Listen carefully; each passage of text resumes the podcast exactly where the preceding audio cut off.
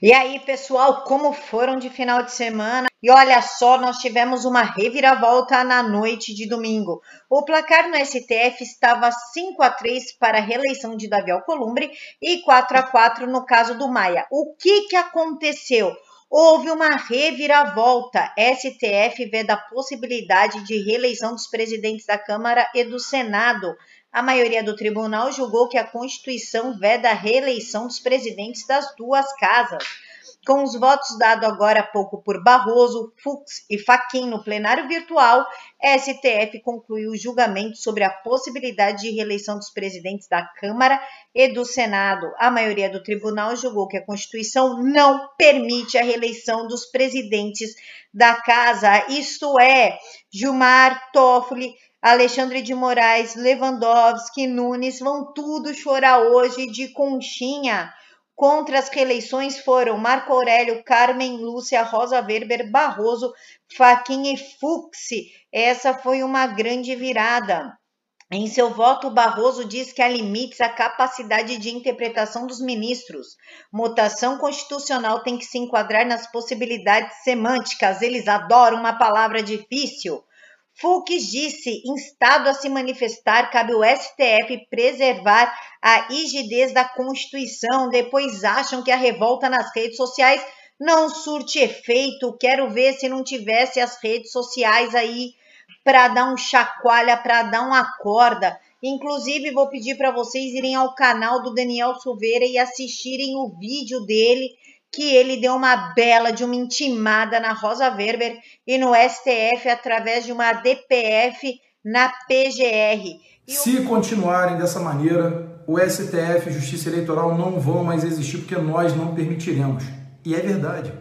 Nós não vamos permitir que uma justiça eleitoral totalmente detentora de um monopólio de poder exista. E o Paulo Filipos postou aqui um print de Santa Catarina, o governador ditador Carlos Moisés aos mods do João Dório, ditador da calça sufoca. Peru, que ele soltou uma medida que festas estão proibidas em caso de flagrante delito, fica autorizado o ingresso e residência para verificação. Isto é, pessoal, se tem uma pessoa abusando de uma criança dentro de sua residência, a polícia não pode entrar. Se ela não tiver um mandato. Se um cara estiver espancando a sua esposa, ou sua esposa estiver espancando um idoso e por aí vai, a polícia não pode fazer nada sem um mandato. Agora, para te privar de uma festa, de uma confraternização com a sua família, sim, eles podem, tá?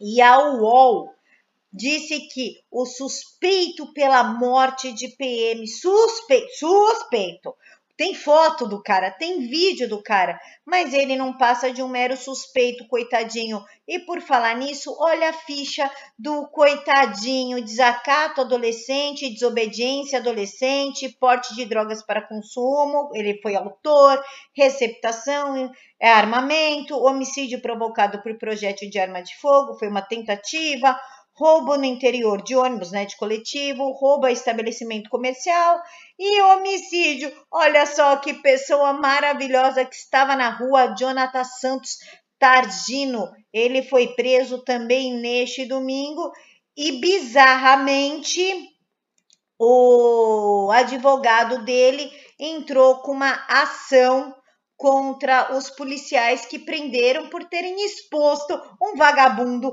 assassino nas redes. Olha só, os policiais vão responder porque expuseram nas redes um assassino de polícia. É mole ou tá bom para vocês?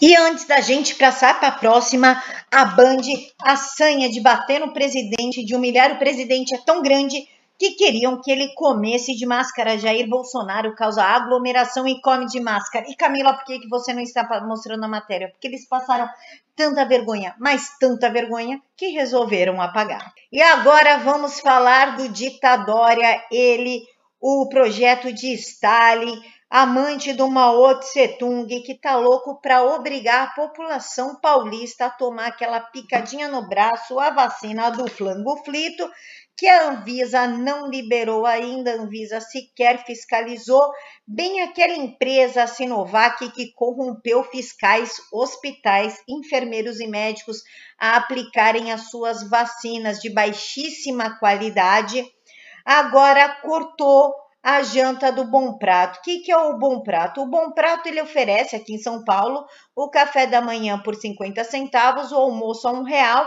e passou a oferecer o jantar. Por quê? Porque o Bruno Coveiro soldou portas de estabelecimentos para ter certeza que as pessoas não conseguiriam trabalhar e jamais conseguiriam se manter, né, prover o próprio sustento. Então, para isso, ele foi lá e soldou. O que, que aconteceu com isso? João Dória teve mais acesso ao dinheiro federal. São Paulo foi um dos que mais receberam dinheiro do governo federal e aproveitou e superfaturou ali umas comprinhas.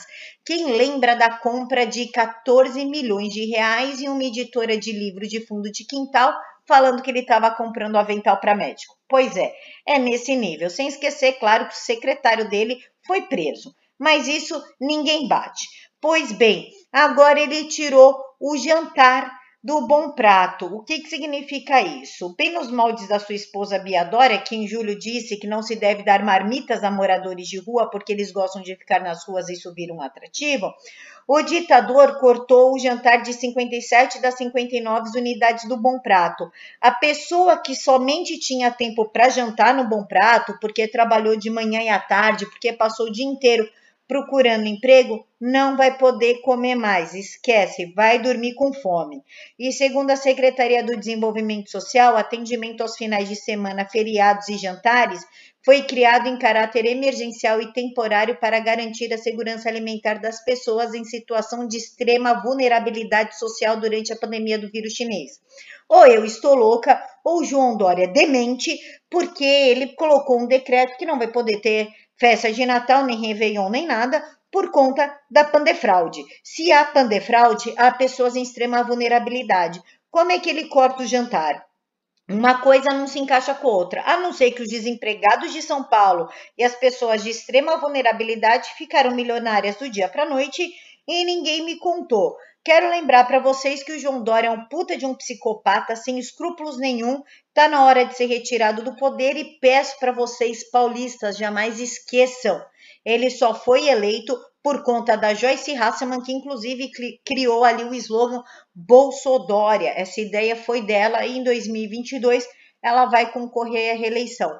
Bom, é isso, pessoal. Fiquem todos com Deus, que Deus abençoe e até terça-feira.